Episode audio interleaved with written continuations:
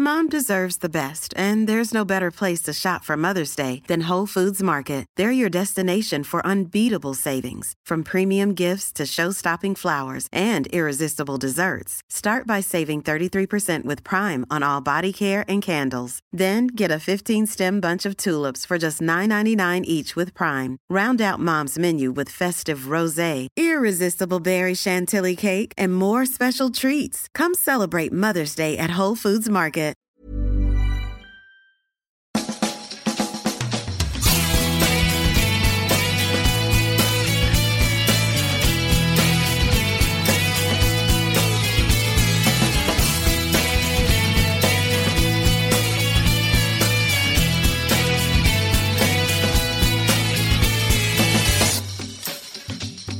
Hello and welcome to a brand new Arseblog Arsecast right here on arseblog.com. How are you? Hope you're well. Hope all is good with you and yours. Thank you very much indeed for being here. As always, we're heading into a weekend where we've got a home game against Fulham. We're sitting top of the table.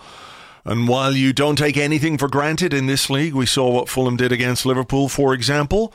You have to look at it, given the way we're playing, as a good chance to get four wins in a row and, and stay top of the table, which is kind of where I would like us to stay, well, basically until May. Sure, it's far fetched. Yes, there's a long way to go, but god damn it, a man can dream this early in the season. You just, you can't take that away from me with all your so called realism and facts and, you know, things. We're also heading into the uh, final few days of the transfer window. The deadline is September 1st at 11 p.m. So it could be quite a busy few days, not just for Arsenal. We're hoping that there's going to be uh, an incoming deal, maybe two, who knows? There's talk of uh, wingers and all sorts, and uh, some players still have their futures to sort out. But I think it's going to be a bit of a crazy one in general. I think the market is going to be is going to be fairly busy. So between the the Sky Sports countdown thing, which actually, you know, three weeks ago I was in a I was in a bar and they had Sky Sports on the television and they were talking about transfers or whatever. Sky Sports News was on and it said countdown to to transfer deadline. And it was like 27 days, 13 hours, 12 minutes, and 4 seconds, 3 seconds, 2, yeah, 27 days. I mean, come on. There's a point where you should put a, uh, you know, a countdown on. That seems reasonable. Let's say even a week. But 27 days, oh, Jesus. Anyway, between them and Fabrizio Romano with his Here We Go and all the rest of it, it could well be a busy few days. We will, of course, cover that on the website, anything Arsenal related, of course. And should we bring in a new player, then we will do all the usual bits and pieces in terms of profiles and podcasts and all that stuff. So stay tuned. Right, let's get on with the show today and to talk about the various bits and pieces being top transfers and all the rest. First up, Andrew Allen. Hello, Andrew. Good afternoon. And James Benge. Hello to you. Hello, thanks for having me on. James, how long did it take for the Saliba tequila earworm to get out of your head this week, and why is well, it back in it right now? yeah, thank you. I was going to say thank you for nothing. It is right back in my head. Um, I um, immediately I was staying at my parents and immediately raided the liquor cabinet and um, had a couple of margaritas. It was a really good Saturday. I, I did exactly the same thing on Sunday. I had an overwhelming urge for tequila slash tequila based drinks, and I had to go out on Sunday and have some Mexican food and, and have some tequila. I think. Um, I think there's an untapped market there, Andrew, for the Arsenal marketing team to get in there. Uh, someone actually sent me a um, a message I can't remember where it was. Like I get some like email or direct message on Twitter or Instagram or something, but there is apparently a brand of tequila called Arsenal. Is there? Yeah. So, I know that Miko, Miko Silvestre makes rum these days. Maybe we could have a word with him and uh, get him to make some tequila instead. Wow. Yeah, um, maybe I, will give that one a, a pass if you don't mind. I could see the tumbleweed there. Yeah, it's it's actually I've got it up here. It's tequilaarsenal.com. Um, it's 100% agave. So maybe that's something that the club need to look into very, very rapidly because that that feels like a you know an organic sort of. I've just sent you the link there. You can have a look at it. Look at it. Uh, Arsenal far, tequila. far more responsible than cryptocurrency, right? Well, yeah. At least you get something out of it, even if it is you know a blackout and a hangover the next day and possibly the fear. But you know, at least it's something rather than a, a token. They've got one in blue though. What's I don't like that. A Chelsea blue, one of the bottles. I mean, what are they thinking? Um, the, the Arsenal away blue in a season where we wore blue away and it was quite good. I don't know. Like the Patrick Vieira goal at Anfield blue, maybe that, you know? oh yeah. That was a good goal. That was a good goal. Um, James, start to the season perfect from a points perspective uh, for Arsenal. Nobody else has got nine points from nine. Um, as always, though, when you see the discourse online and stuff, it's always, um, you know, there's always something, and it's because Arsenal haven't played anyone good yet. They haven't, they haven't really been tested. I take exception to that because I do think Crystal Palace away from home is a, a Yeah. pretty stern test and will be a stern test. And look, we know Leicester, and we know uh, Leicester aren't probably where they want to be, and maybe aren't as solid as they used to be. Bournemouth, uh, seeing the championship next year, guys, uh, and I'll take that as as um, okay. But you know, I, I think it's been impressive because you know ultimately. All you can do is play what's in front of you and beat what's in front of you. And many times Arsenal played teams like this and and beaten themselves in many ways. And I think also it's about how you beat those those teams in front of you. Look, you know, I, I know we all do enjoy joking about title challenges, and, and who knows how much of a joke that will sound in six or seven games' time. Um, I think probably still a bit of a joke, but you know, there's, and I don't think we can say sort of say off the back of three games a title challenge or anything's on, but I think you can kind of infer some stuff about what Arsenal might be able to do across 38 games across the course of a season um, in how they've gone about collecting these three points. I completely agree with you that Crystal Palace, that's a tough game. They've obviously shown that against Liverpool as well, and I'm sure they will show that against other teams. But but you know when when you come to play the the poorer teams in the league, there's a lot to be said for just beating them up, taking their lunch money, winning quite convincingly. It's something Arsenal didn't do last season. I know everyone is sort of said on this pod and, and elsewhere, one of the challenges Arteta had in terms of rotating the squad, giving someone like Nketiah minutes early in the season, was that Arsenal were forever two one up, and the, the obvious change was was Rob Holding to, hmm. to cling on to the lead. Ha- hardly seen hide nor hair of him because he's not he's not needed. It, it, Arsenal are getting in comfortable positions, and that that says a lot hmm. because if you're a team that beat Bournemouth three 0 if you're a team that put four past Leicester, you kind of have to uh, infer from that that you're a team that's capable of of beating a lot of the sort of Premier League middle classes, for want of a better term, and. Mm. Those teams tend to do quite well. It's why Chelsea finished third last season. I think probably I haven't looked at the numbers, but my feeling would be it's where Tottenham had an edge in the back ends of last season. And of course, it's basically where Arsenal's top four bid really, when you take a step back and look at it, it fell apart because they couldn't beat Brighton, they couldn't beat Palace, they couldn't beat Southampton. Maybe they won't be able to beat Brighton anymore because they're a really good team. But if you can kind of, you know, take 12 points from 12 from the, this run of four games, that's Champions League form. Andrew, the, the, the style issue I think is a really interesting point because last season there were times where we played some decent stuff, and I think you know under Mikel Arteta the.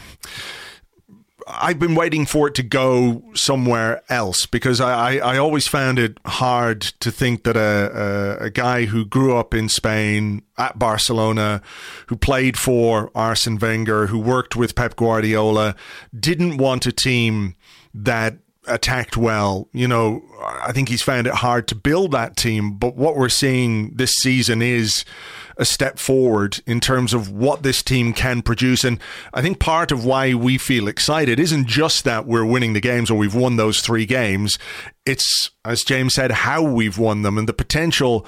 You know, we could have scored more against Bournemouth. We could potentially have scored more against uh, Leicester as well. Uh, Palace, I think, was a, a little more of a, a challenge because of the way that game went. But there is something about the way this team is playing and how these individuals are connecting and meshing and the kind of football that Arsenal are capable of, which feels more Arsenal, if you like. Yeah, I mean, it took a long time to to throw off the shackles of the, the horseshoe football, didn't it? Where we just sort of played in that big arc around the box and, and, and waited for cutbacks. Now there's a sort of a freedom about the way some of the guys are playing, and you know, you, you look at the, the some of the tippy tappy football on the edge of the box, and it's kind of you know, it's electric. I mean, it's exactly what we've wanted for a long, long time. Um, it's very exciting. I mean, it's football that you you you pay to watch, and I think at the moment, I don't know about you, but the, the gap between games feels very, very long at the moment. You know, mm. I'm desperate for the next one. I just want it to, to come. I want, you know, I want that next hit. Obviously, I know that, you know, we're in a, a particularly good moment uh, and, and the start of the season has, I still think the start of the season has been friendly. I know it was Crystal Palace away, but, you know, you look at those three teams and you think I'd, I'd want nine points there in the same way that I looked at, you know the start last year, and I, f- I feared the worst because I, I, knew that you know Brentford might be difficult in those two big games against Chelsea and City.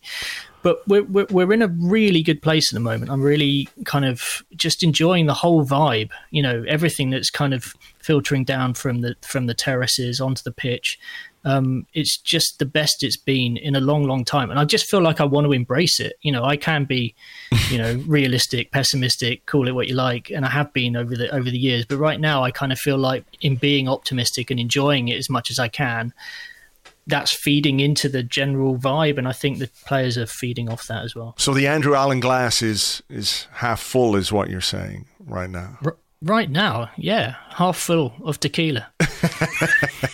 that is a dangerously half full glass. I can say that. Um, James, the, the, the point about the games and the gap between the games, you know, I get completely what Andrew is saying because when you have this kind of feeling, you have this momentum, uh, you just want the next one to come around. And to be fair, they're going to start doing that. There's a midweek game coming up as well. Um, and then we're going into the realms of Premier League, Europa League, Thursday, Sunday, Thursday, Sunday. And at the moment, Mikel Arteta has a very settled team. Um, you know, a team that's starting games and winning games and playing in a way which means, you know, they deserve to start the next game. But there will come a point where you have to consider how you get the best out of your squad and how you maximize uh, the depth of your squad. So it's quite weird to think that, like, the players that have done so well, one or two, or maybe three or four, might have to sit down for a game and miss out a game. I know the Europa League uh, gives you a chance to rotate a little bit, but how do you see that going for for Mikel Arteta? Because last season he didn't really have a great deal of depth, and so he was picking basically, you know, the same team. The only options were like, was it Lacazette or Nketiah up front, and then it just became Nketiah because Lacazette fell out of favour. The only other option he had then was Smith Rowe or Martinelli, and everything else kind of picked itself. Whereas I think this season he has got to be mindful of like making sure that when he is making changes and making sure that when his squad is, you know, as fresh as it can be for a game every three days or four days, whatever it is, that these guys are ready to come in and, and perform and and maybe sort of try and prove something to him that like if I play well in this game, I, wa- I want to play the next one. Yeah, it's it's really tough, and I think one of the interesting things is this is probably the first season where we've seen Arteta with. Obviously, we know we've talked about the sort of profile of the squad, but also just the size of the squad he wants. Um, you know, that first full season, remember, was the one where players weren't being named in the Premier League and Europa League squad. Mm. That's really tough to manage from an interpersonal perspective. But then you know, the, the squad was clearly too small even for a season out of Europe at the, at the, in the second half of last season. It's going to be all the more difficult considering, you know, and I know this well as someone that kind of works on the Champions League, Europa League uh, bandwagon. This will all be done by early November.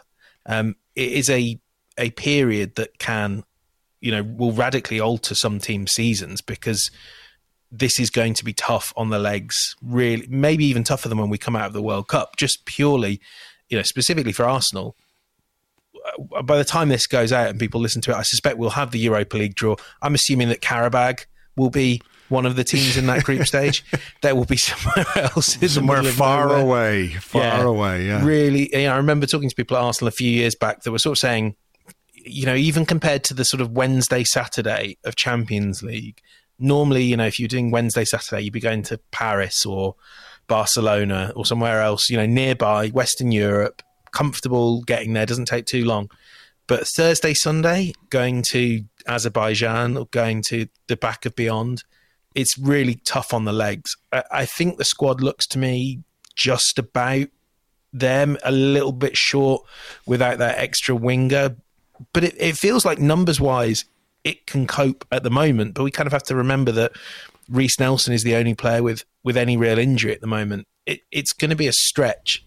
I think the numbers are okay to to keep everyone sort of happy in term off the pitch, but it, one or two injuries, mm. this squad looks really different. Uh, you can say that about pretty much any Premier League squad, but um, it's going to be tough. It's going to be tough for Arsenal, that's for sure. We did see Reiss Nelson um, back in training uh, today. I think he's just back on the pitch. Yeah, I think he's sort of back working. I mean, do you think? Do you think? Do you think um, his his level of backness does it still preclude? a move away from the club because it feels like, along with, let's say, Maitland Niles, that he, you know, given his contractual situation, I don't know if they've got the same thing going on with, with Nelson as they do with Maitland Niles, this extra thing. It is basically his final year. Like, is this not the time to move him on? Like, the injury, it looked like it was going to scupper, uh, scupper that, but maybe if it's only a two week injury from now, you know, there might be a club out there that could take a chance. Kind of from what I was told, it was actually never Nelson's plan to go uh, in in the summer. I think you know, obviously Arsenal would be looking to collect a fee from him. I think from his perspective, unless the right, you know, if the right club comes along, everything changes. But that right club hadn't kind of emerged when this injury came up. So his view was there will be minutes to be got at Arsenal. We know mm. that Mikel Arteta really likes Reiss Nelson as a as a player, even if he hasn't managed to get the best out of him. Um, and I think his view is to just assess his options again in January, where obviously you know, suddenly he can uh, sign a pre-contract agreement, and the the the club that's signing him don't have to worry quite as much about a transfer fee, and obviously that's only outside England. Um, that was his plan. You know, use the minutes that were available at Arsenal. I think it now does look like he will get some time, uh, maybe in the Europa League. So probably hasn't changed that much. And I, I, don't think there are clubs queuing around the, the block for him, sadly. That might change if he plays well in the Europa League and if they're mm. not having to pay a transfer fee. But yeah, I, I, yeah, I think he's being optimistic, to be honest, about the yeah. the amount of minutes he might get. You know, even if Nicolas Pepe is is going to go, and we'll touch on him in a, in a moment. But the big transfer story this week is is Pedro Neto from from Wolves, an exciting winger that we've been after for quite some time. Um, someone dug, I think it was Phil Costa, dug up a story that we done on Arseblog News in 2017 when he was at Braga.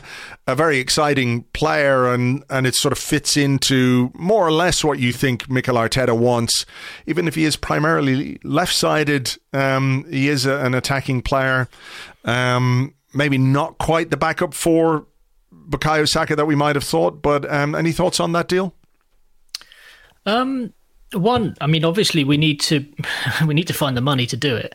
Uh, I think Wolves are going to probably play hardball, especially going into the final week. Mm. Um, as a as a player, he's really interesting. I you know was watching a few videos of him. He kind of reminds me a little bit of Marc Overmars. He's got a kind of roadrunner style. He likes to sort of squeeze through gaps that don't appear to be there. Mm. I don't know that he necessarily is as clinical in front of goal as, as Overmars was, who you know at times was quite prolific. But you know, there's there's obviously a sort of element of pace about him. Um, mm. You know, the fact that he he maybe plays a bit on the left. I mean, he also he plays kind of all over, really. I mean, he's quite versatile, I think, in that respect. And I guess if you've we've seen Vieira maybe playing slightly towards the right side of things. Um, I mean, in that one 45 minute cameo he had uh, mm. in the under 21s, whether or not they're starting to think maybe he could be a bit more right sided, and maybe in that respect you start to look at someone who might play slightly on the other side. Um, I think it's a, I think it's really interesting. I mean, obviously, you know, we've spent all summer flirting with upgrading something on the wing, and Raphinha was the first target, obviously at one point, and and and and this is where we are now. Um, there's been a couple of other names sort of tentatively mentioned that Jeremy Pino fella at mm. Villarreal, who's what 19. Um, I saw Fabrizio Romano saying that we were interested in Moussa Diaby, but that seems a bit kind of like probably out of our reach. But I mean, it's it's pretty clear that this is a position that Arteta is desperate to to upgrade. So I mean, let's just see if we if we go all in on it. Um, uh, I just I, I'm still sort of scratching my head a little bit about how we how we find the money. Right. We'll we'll come to that. Um, because yeah, we, we, we have spent a lot. But look, from what Mikel Arteta said after the uh, the game against Bournemouth, James, it was quite interesting, wasn't it? Like you go to Bournemouth, you turn them mm. over, you win three 0 You could easily have won four or five 0 Probably deserved to win by that kind of margin. And afterwards, the manager is talking about more firepower more mean, and like some might say, well, that's being that's being a bit greedy, but it does speak to it does speak to you know what he's really trying to do, and I feel like. You know, because I, I reckon, and you can give me your thoughts on this yourself. We're seeing some things starting to happen in the market, like Alexander Isak going to Newcastle. This final week of the market, I think, is going to be a bit mental because Manchester United are going to make moves to to try and counter their terrible start to the season, even if they beat Liverpool on Monday. Similarly, Liverpool have got midfield issues. Yeah, Chelsea we know are trying to buy literally everybody that exists. Um, you know, who's ever worn a pair of boots. I think this this this last part of the market is going to be a bit mad. But from an Arsenal point of view, you know, you look at the squad and you can feel pretty content. You don't, you, you, don't look at it and think, I'm scared about this or that. You know, there is obviously room for more depth and more quality in pretty much every squad that you think of. And, but, you know, I don't have that sense of dread going into games. I feel like we're, we're well prepared as a squad going into games. But another signing, whether it's Neto or whether there's another mystery player out there, you know, that Arsenal are keeping under wraps like Fabio Vieira, who knows? But it would kind of feel like an icing on the cake signing in a way after the business that we've done between last summer and this summer and where we are now that even if there are other clubs making moves and there's always a bit of envy isn't there? Transfer envy it's like oh they're buying him. Why why can't we buy him? We should buy him you know? All of that goes on but but uh, it, it, feels to me like they're looking for something just to really cap off what has been a good uh, a good window so far yeah, absolutely, and you know, it is that winger position because, I, or the wide forward, however you kind of want to term it, because I think, especially in this era of five subs, I think they can probably see that that this could be a, a, deal that if the right player comes in and he can make an immediate impact, he can maybe swing in a more direct way. He can swing you a few extra points that get you into the Champions League. And look, Arsenal are not, you know, everyone I speak to says Arsenal are not letting themselves think in that way they did in Unai Emery's reign where it's God, if we can just get this one player who'll get us into the Champions League and we'll deal with everything then. Mm. But I also think that they're, they're, sort of cognizant of how close they are and that getting a good squad player, which is what I would think Neto is. I mean, by the way, like anyone that watches Wolves often, I mean, first of all, pity for you because they're a horrible team to watch, but they'll tell you that that Wolves are a uh, Neto is is the sort of standout attacking player in that team, and, and I think would would offer an awful lot of value. Though you know, as Andrew says, that that comes at a price. Yeah, I think there's a a real chance to to take a big leap forward with that one signing, whoever it might be, and you know, value to be to be att- obtained as well as spent. I, I guess the challenge is when you kind of run down that squad and say, how do I fund this purchase? And again, don't want to dive too much into the money, but there's not a huge amount beyond Ainsley Maitland Niles that's going to earn you a sizable sum. And I mean, Maitland Niles, you're probably talking. I know there are that West Ham and Southampton are, are in for him, but even then, you're not going to get a, a, huge amount, maybe not more than 10 million for Maitland Niles. And um, someone does have to pay for this somewhere. Mm. But uh, our um, our generous overlords have, have clearly seen the error of their ways in recent years and are prepared to bankroll Arsenal back to the Champions League. Well, whether it's bankroll or bank loan or whatever it might be, we, we, might we might talk about that in, in a couple of minutes' time. But um, you know, a player who is making way for the potential arrival of Neto or whoever it might be, Andrew, is, is Nicolas Pepe. And at the time of recording, he hasn't yet completed his move, uh, his loan move to Nice. Uh, but that looks like it is going to go ahead. How do you assess Nicolas Pepe at at Arsenal? Is he unfortunate in a way to have come in with that kind of price tag and that level of expectation that comes with that? And like, I think everybody has said, like he didn't pay for himself, he didn't put the the price on him. Arsenal are the ones who paid that money, etc., etc. But also maybe unfortunate in that he wasn't the player that Unai Emery wanted, because we know Unai Emery wanted Wilfried Zaha. He wasn't a player that Mikel Arteta trusted because even when he finished well in his first season under Mikel Arteta and played a very good part in us winning the FA Cup. Um, his form towards the end of that season, and he was he was really really good in the final. It wasn't enough to convince Mikel Arteta that um, you shouldn't bring in Willian from Chelsea, a guy who plays in exactly that position. And then on top of that, um, the emergence of Bukayo Saka, to me anyway, appears to be or maybe has been the greatest impediment to Nicolas Pepe succeeding at Arsenal beyond whatever uh, issues Mikel Arteta has had with him. Like the emergence of Saka meant that Pepe was always going to be riding the bench. So, like a conflation of things where, you know, I can see that there are flaws in this player. I can understand why there isn't a great deal of trust, but obviously there's talent there. We've seen some brilliant performances, we've seen some incredible goals, but just wrong club at the wrong time. It feels like in many ways. Yeah, and maybe f- wrong style of football as well when he first came in. Um, you know, as I mentioned earlier, the horseshoe football didn't really suit a guy who, you know, has a lot of pace and probably could have been played inside channels and racing onto balls. Instead, he found himself with a lot of defenders in front of him. And and while he's got quality to kind of cut in on his left foot, it became a little bit of a one trick pony, but without the kind of Mahrez quality at the end of it. Mm. Um, he wasn't. He just wasn't really consistent enough. And I think you know, with the changeover in the manager, Arteta came in and looked at a guy who I don't think he saw as being capable to impose the pressing game as diligently as he wanted. Um, and ultimately, I think he just felt, yeah, as you said earlier or inferred earlier, that maybe he just didn't trust him. Um, he's a very shy guy, quite introverted. I don't think he's really been able to maybe impose himself um, as a personality on the squad. I don't think he's cut, come across as a particularly confident guy in the entire time that he's been at the club. Um, and those kind of sort of softer factors can obviously take a toll on the on the on the pitch. I mean, he's undoubtedly a very very talented guy. He's got incredible feet. He's got a great shot, and I think actually, if he goes back to France, there's a there's a fairly high chance if he can find his mojo that he'll do very well for Nice.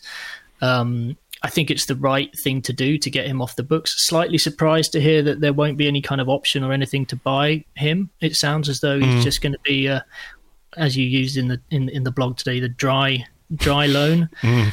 Um, so we're kind of just kicking the can down the road, aren't we? I mean, he's got um, a contract till 2024. I presumably this time next year we'll be back in the same situation. I mean, is the uh, the best case scenario, James, is that Nicolas Pepe has an absolutely brilliant season at Nice. That yeah. you know, we can talk about Arsenal. Um, finding it difficult to move on players who are, you know, underperforming or, or perceived as damaged goods or whatever that is, and and there might be something to say for that. But from an Arsenal perspective, like I mean, we had an option on the Lucas Torreira loan, and that didn't work out. So sometimes an option is just like it's almost like an enticement for the for the club that you're sending the player on loan to. That if he does well and you want to keep him, then you have that option there. It's it's it seems to be more for that club than the the club who owns the player uh, owns, uh, you know, in inverted commas, in the first place.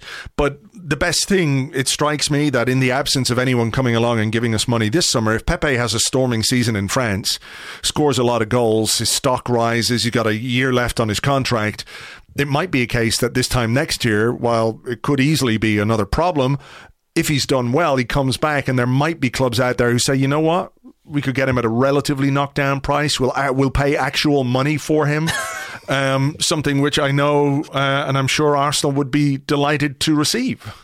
Um, I would like to think so, but I'm really doubtful that that will happen because you know Lucas Torreira had a barnstorming season in Serie A, as you as you said, and he was a player that um, Fiorentina really wanted to sign. They just would not pay the money because to an extent because clubs think they can lowball Arsenal. And this obviously has been a, a, summer where we've seen quite a bit of Edu saying, no, we're not, you know, t- saying to Fiorentina, we're not taking less from you than your than your option. And to an extent, even if you get less money for Torreira than Fiorentina might have been offering, you kind of have made a little bit of a point, mm. a little bit. Um, and certainly that was their view that, like, we're not going to negotiate with you. We already have done that. Um, with Pepe, though, I think even if he does have a great season, and I've got no reason to doubt he'll do a lot better in Ligue 1, although Nice are, are struggling early on in the season. You know, even if he does, he, he comes back with a year on his contract, probably with most of the interest coming from France and, and the rest of Europe, where there won't be much money still. Um, certainly not to, to take on a player on Pepe's wages. And, and I just feel like more sacrifices will have to be made. I mean, just picking up on one thing Andrew was, was mentioning there about kind of how he's settled in. I do think we, you know, a lot of people on, on social media kind of have said cut Pepe slack, and I think they're right to. And uh, but I think one thing that we've maybe forgotten is just how sort of trying the circumstances around the whole of London and the country were, and, and that we forget.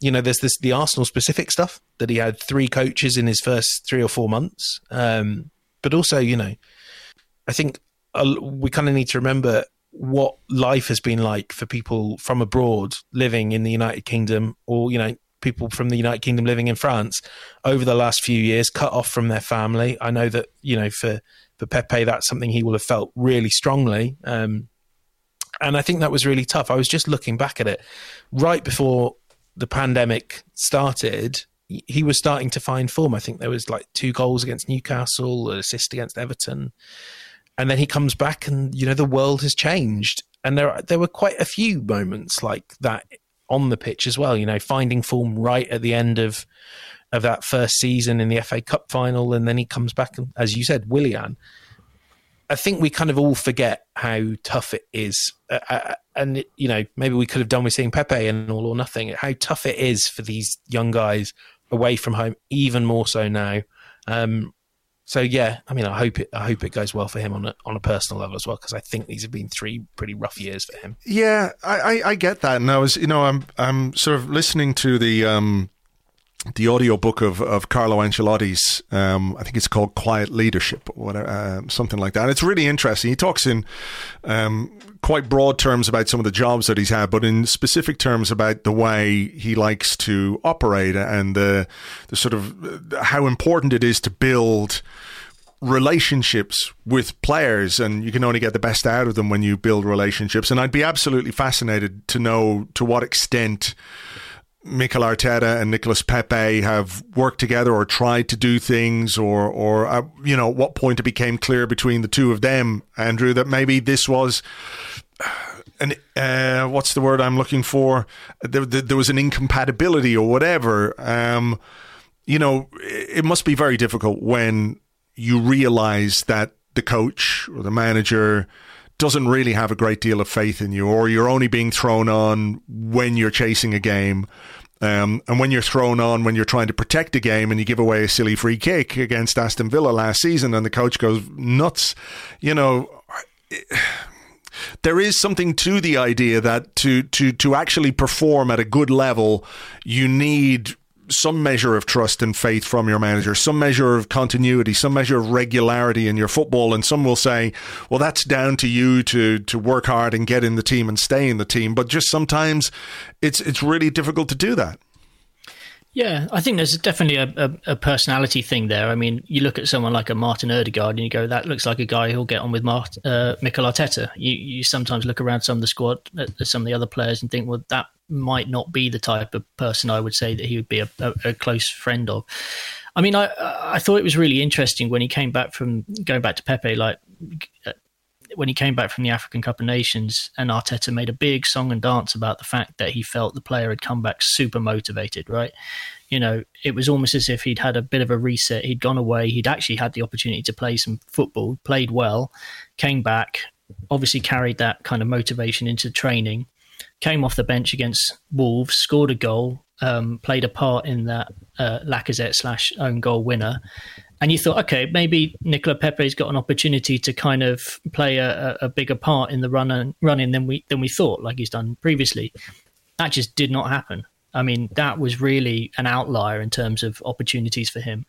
Um, and yeah, as you said, I mean, the very rare occasion that he did come on, you, just sort of constantly felt like he was almost fretting on the pitch that he might do something wrong, that, you know, he just wasn't able to kind of get into the groove again. And, you know, at that part of the season when everything is so, so tense as a manager, you just can't afford to, to carry people if you think when you put them on that they they might be overthinking things. And ultimately you know a combination of those factors led to him just being being benched. And i think at that point by the time the summer came round it looked really really difficult for him to kind of mm. rehabilitate things despite you know that teasing flirting tweet that or whatever it was social media message that he sent out at one point um, suggesting yeah. that he was kind of ready and motivated um, it's a shame. I think you know, as I said before, everybody you know, he's a he's a great player, and I think everybody was very very excited when he joined. You know, there was a there was a moment there where it really felt like, you know, we're putting a you know stake in the ground and saying this is who you know we're going big here. Mm. We're going to try and get back into the Champions League, and it just it really really hasn't played out that way at all for him. No, um, yeah, for for all concerned, it just is a deal that that really didn't work. Apart from, um, you know, perhaps uh, Lille making quite a lot of money uh, on the deal, and maybe some other people too. Um, just on the the the squad in general, then, and the difficulties that Arsenal have had. You referenced these, James. You know, being unable to sell players and finding things like the Torreira Fiorentina thing must be immensely frustrating when you agree a 15 million euro option and the player does really well, and they say that we'll give you half of that. You know, that's got to be quite frustrating. But and I think you're right to to an extent. Even though Arsenal got less from Galatasaray, they couldn't just sort of cave in to Fiorentina because I think the perception out there is that Arsenal are a bit of a soft touch when it comes to to moving players on. I, I absolutely agree and understand that there are market issues at play. There isn't a great deal of money across Europe. Arsenal um, and other Premier League clubs as well, not just Arsenal, find it difficult to move players on to the continent because you know uh, th- that those money issues exist. But how do Arsenal change that perception of? Uh, being a club that will go a long way to facilitate the departure of players they don't want, even if financially it's not to their best ends, if that makes sense. In terms of the, I mean, in terms of sort of changing how you're perceived as a selling club, I, I think to an extent, it probably ends up sell com, comes down to selling players that the market as a whole, not one or two teams, but sort of the market as a whole really want. And we we kind of when we always when we talk about developing this young squad, I think we often know without saying that a moment is kind of coming down the line when a player that you have bought, maybe you've bought like, this is entirely hypothetical. I'm, I'm like, mm, do I actually say this? But entirely hypothetically, let's say Gabriel Martinelli. Let's say that, that he is a player entirely hypothetically. I'm saying in yeah, exclamation marks underlined. That, yeah, that you know a uh, a particularly wealthy club, a PSG, a Manchester City, or whoever, mm. that they come in and go for them these are the these are the deals that you know European football is watching, is talking about, and I think that's where your people's view of you can change. And the truth is, Arsenal haven't done that. Arsenal haven't done very many deals that make you sort of that that really dictate the market. That you know, kind of going back to the era where Vieira and Henry were wanted every summer, and Arsenal stood firm and eventually got a very high price. And I think actually people had the sense that trying to buy a player off David Dein was like pulling teeth in the same way they would tell you now about Daniel Levy. Like you change your reputation as a seller when you're selling someone you don't want you don't necessarily want to or yeah. you're trying to extract maximum value for. I think every club in the world, even now someone like Chelsea, have developed a reputation as they can't shift. I mean, maybe the only exception would be Liverpool, but mm. Liverpool's fringe players are, are fringe players in winning environments. Same with City. You know, when you're a squad that is in the top four or even higher, then everyone will look at that group of players and go, well, you know, the second best striker at Manchester City, he must be quite good. Who's this reserve left back they've got? Um, you know, let's let's take a look at him. I, I, think really it comes down to a mixture of selling well when you you know when when the big money deals that the market is looking at happen, but also just having good players. You can't sell Lucas to Lucas Torreira feels harsh, but you can't sell him because he's not in a winning environment. Sure. I mean, it, the player like yeah. if Mo, if you get do a title challenge, people will be interested in Mo Elneny if you extend his contract by a year. Yeah, yeah. The the fifty million Mohamed Elneny deal will put everything right, and we'll all bow down at the barbecue of Edu and say, "Well done." I mean, Andrew, it is it is it does strike me that like I get the complaints and I get why people are concerned because Arsenal are spending a lot of money without bringing a lot of money in, and that is a situation which has consequences and ramifications and all of those kinds of things. Like maybe the idea that like can we actually afford to buy Pedro Neto? Can we really push the boat out that far?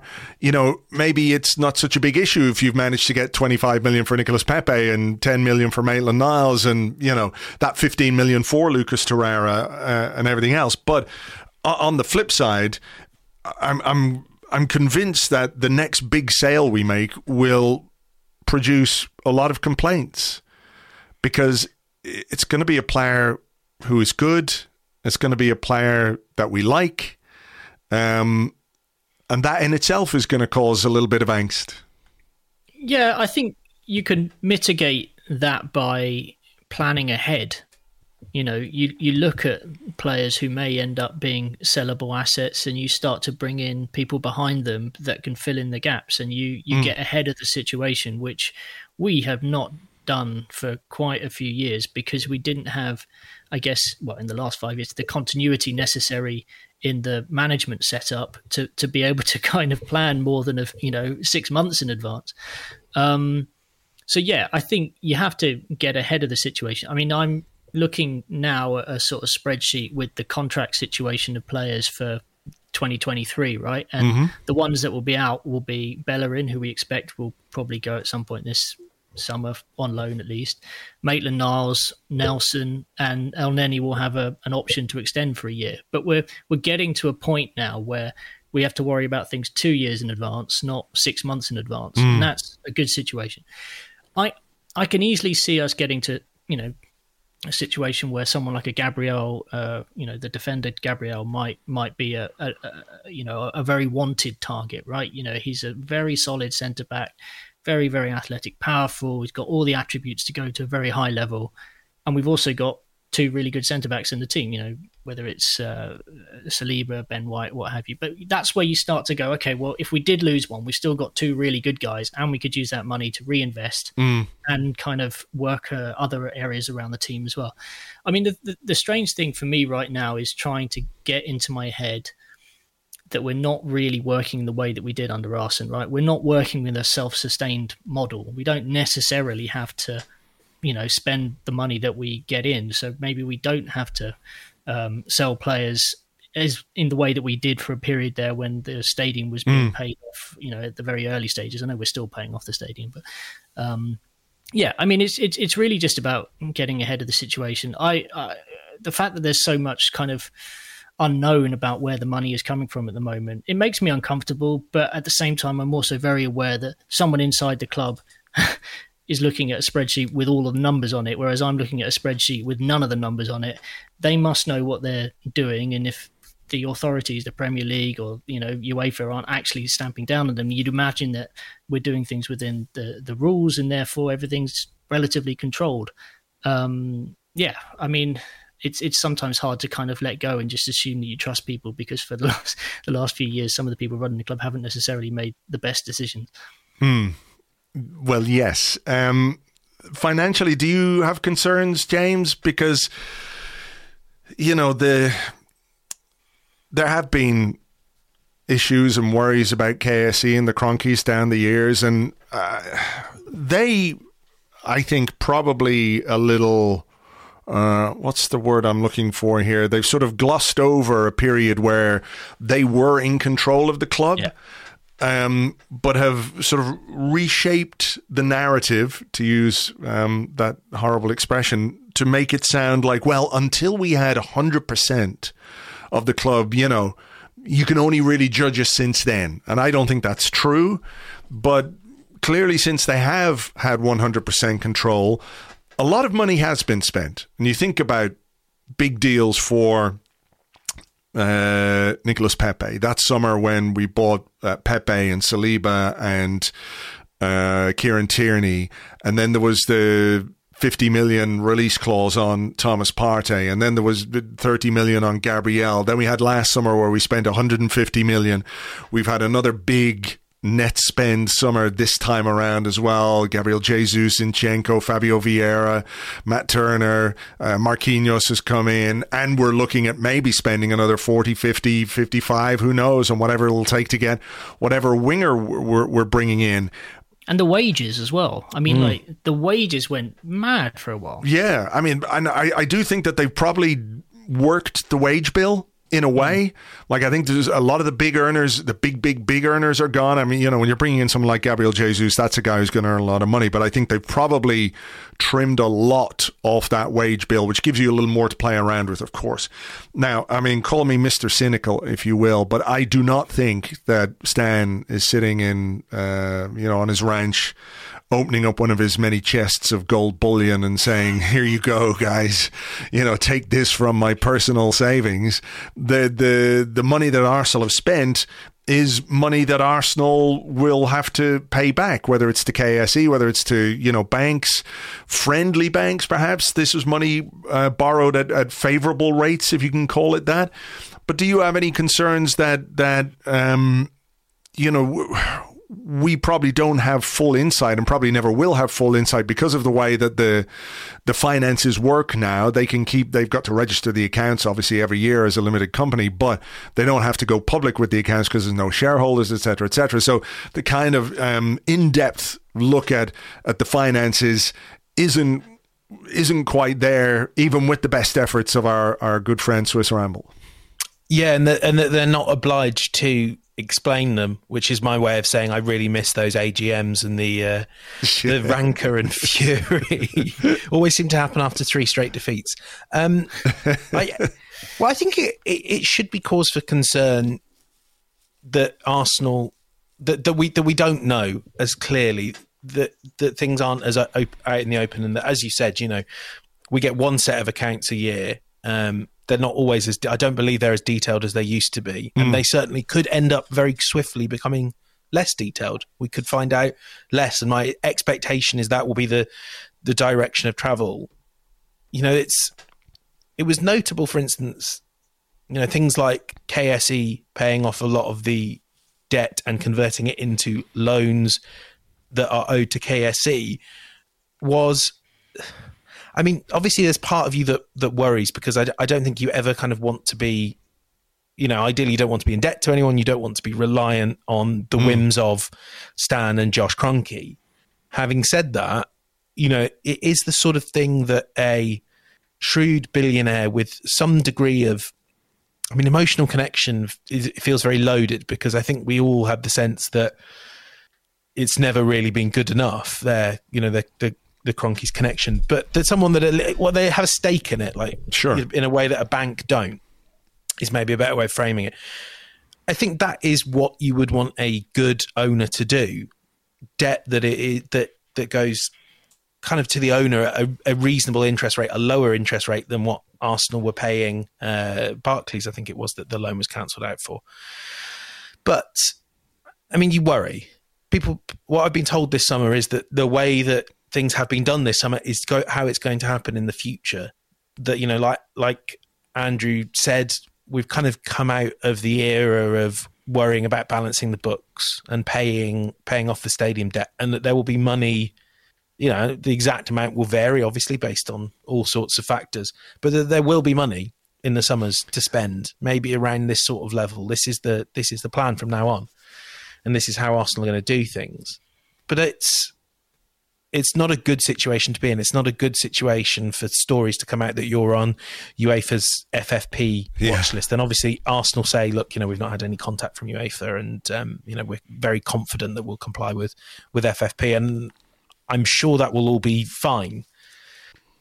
Yeah, I I, I worry that, that basically I worry that there's not quite enough, and that it, it's hard to get clear messages of, of where this money's coming from and, and get a real sense of, of what might happen if, if things hit the fan. Hopefully things don't hit the fan. They get back in the Champions mm. League and, and that balances out the books significantly because look, this club has been struggling without that cash injection year in, year out. I was just going to say, I mean, obviously we know broadcast revenues continue to go up, especially on the global side of things, you know, that money is coming in and, you know, this is why we're able to see a West Ham spending 40 million quid here and there. And, you know, mm. you know, that's, that's important. I think we have to remember that that money is, that level of money is going up. Commercially, I feel like we're in a situation where we've lost ground on our rivals.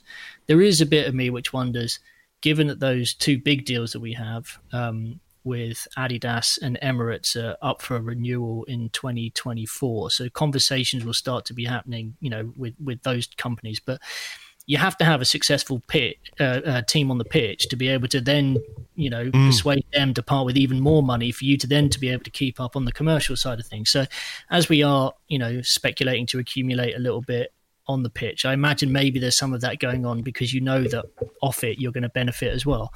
Um, but yeah, it's just there's just lots of unknowns. There's also, bit, I mean, I don't know what's going to happen with the Tracey Crouch report and whether anything from that will actually get implemented the way that it was suggested, and whether there'll be any more kind of openness and you know the allowance of fans on the board and whatnot. Um, it'll be curious to see if that plays out and whether or not that gives us more insight than we have at the moment. But even then, I imagine it will be a lot of yeah. You know, you're allowed in this room, but you're not allowed in all of those rooms over there. You know? Yeah, yeah, you can you can wait in the hall outside the director's box, but you're not coming in here where we've got the you know the caviar and and uh, uh, the the gold tinted glasses and all of that kind of stuff. I mean, the irony of Arsenal. Imagine Arsenal being done for FFP when there's clubs like fucking Man City and PSG and everything else. It'd be absolutely crazy.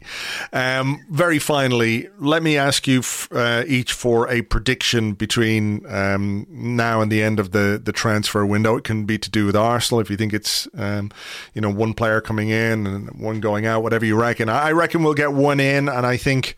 Maitland Niles will go. I think Hector will go towards the end, but I also think we might just get one from the uh, the group that isn't quite expected to leave, that might just leave as well uh, before the end of the window. I think this last last week of the market could be a bit crazy. What do you reckon, James?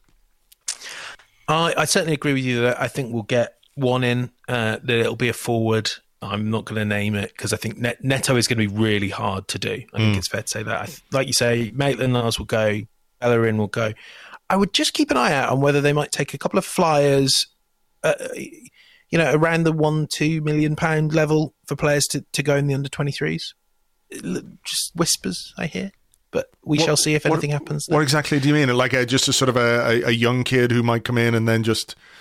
Yeah, yeah. I think I think you know they a, a, lower price point than than Chelsea, who've just spent sort of twenty million on two separate players for their their youth setup in Chukwuemeka and, and the guy from Inter Milan. Mm. Um, there's a lot of competition there, and a, a, lot of clubs are scouring the lower leagues, including Arsenal, so to try and pick up some of these these young players at more at the sort of you know the the lower seven figure range. You know, can we get these players in before we're paying yeah know, Morgan Gibbs White money? Sure. Um, so wouldn't shock me to see a player or maybe even two players like that arrive that we all get very hyped about, and maybe we never hear from, or maybe they're a superstar in five years' time. Oh, we'll hear from them. Jeorge Bird will keep us up to date on everything that's going on with those guys. That's for sure. Andrew, what do you reckon?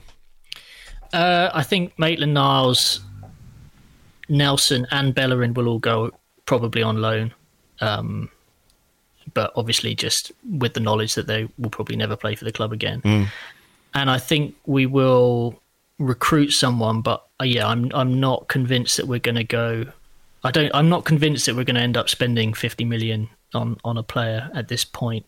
Um, I feel like you know Arteta seems pretty happy with the way things are going at the moment, and he may be willing to roll the dice a little bit like he did in you know January. Right. Well, we'll wait and see. Um, Uncle Stan is opening his second box of gold bullion as we speak, sending it this way, this side of the Atlantic for our end of transfer window splurge. Uh, gents, thank you very much indeed. Andrew, thank you. Thank you very much. And James Benge, thank you very much as well. Thanks for having me. Thank you very much indeed to Andrew. You'll find him on Twitter. He is at A Allen Sport at A Allen Sport, and James is at James Benge at James Benge. Hey there, it's Michelle Norris. I'm host of a podcast called Your Mama's Kitchen. When I travel, I'm usually looking for a way to find a taste of home when I'm not at home. And one of the things I love to do when I am at home is entertain. And Airbnb allows me to do that. When I was in California recently, I rented a house that had a great kitchen. And when we were sitting around the table, we we're all thinking, we're in someone else's house. Someone could be in all of our homes as well. If you have a home, but you're not always at home, you have an Airbnb. Your home might be worth more than you think. Find out how much at airbnb.com/slash host. Life is full of what ifs. Some awesome, like what if AI could fold your laundry? And some, well, less awesome, like what if you have unexpected medical costs? United Healthcare can help get you covered with Health Protector Guard fixed indemnity insurance plans they supplement your primary plan to help you manage out of pocket costs. No deductibles, no enrollment periods, and especially no more what ifs. Visit uh1.com to find the Health Protector Guard plan for you. Right, well, that is just about that for this week's show. Mikel Arteta's press conference takes place Friday morning. I'm recording Thursday evening, so I have no news for you, no team news or anything like that. We will, of course, preview the Fulham game over on Patreon, patreon.com forward slash Arseblog. Uh, Lewis and I will look ahead to the Fulham game. We'll have that podcast for you Friday afternoon. And as well, we will obviously discuss the Europa League group draw, which takes place on Friday. So we'll have that for discussion as well as the Fulham game on the preview pod on Patreon. James and I will be here on Monday this week. The schedule allows a regular Monday morning Arsecast Extra. And don't forget, we've got a brand new podcast on Patreon as well called The 30, in which myself and Phil Costa do a roundup of all the Premier League news and all the games in 30 minutes. So a little bite sized podcast chunk for you, talking not so much about Arsenal, but all the other teams. Uh, so you can join us for that. Patreon.com forward slash Arseblog. Fingers crossed for the right result on uh, Saturday evening. For now, thank you as always for being here. Thank you for listening. Thank you for your continued support in everything that we do on our Arseblog. It's hugely appreciated.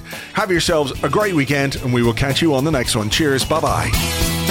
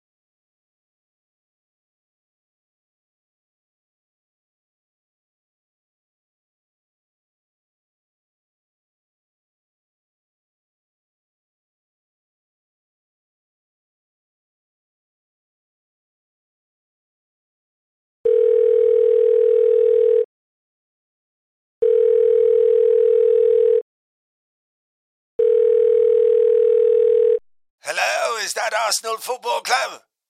Yes. This is Friedrich Tratschlock from Crippenden United Football Club. Yes, I am related to the professor. He's my brother. Anyway, we're very interested in one of your players, and we'd like to offer fifteen million pounds for him, and we won't pay a penny more. Ten million, you say? And what's the catch? There is no catch. Five million. Well, I mean, you're driving a very hard bargain here, but who am I to say?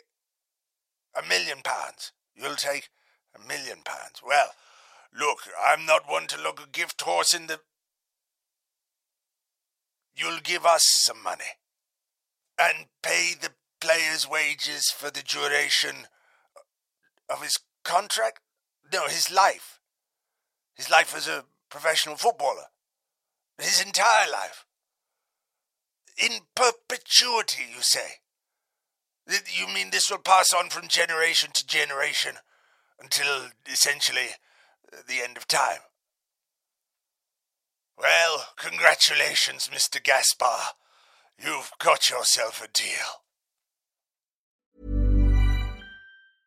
Mom deserves the best, and there's no better place to shop for Mother's Day than Whole Foods Market. They're your destination for unbeatable savings, from premium gifts to show-stopping flowers and irresistible desserts. Start by saving 33% with Prime on all body care and candles. Then get a 15-stem bunch of tulips for just $9.99 each with Prime. Round out Mom's menu with festive rosé, irresistible berry chantilly cake, and more special treats. Come celebrate Mother's Day at Whole Foods Market.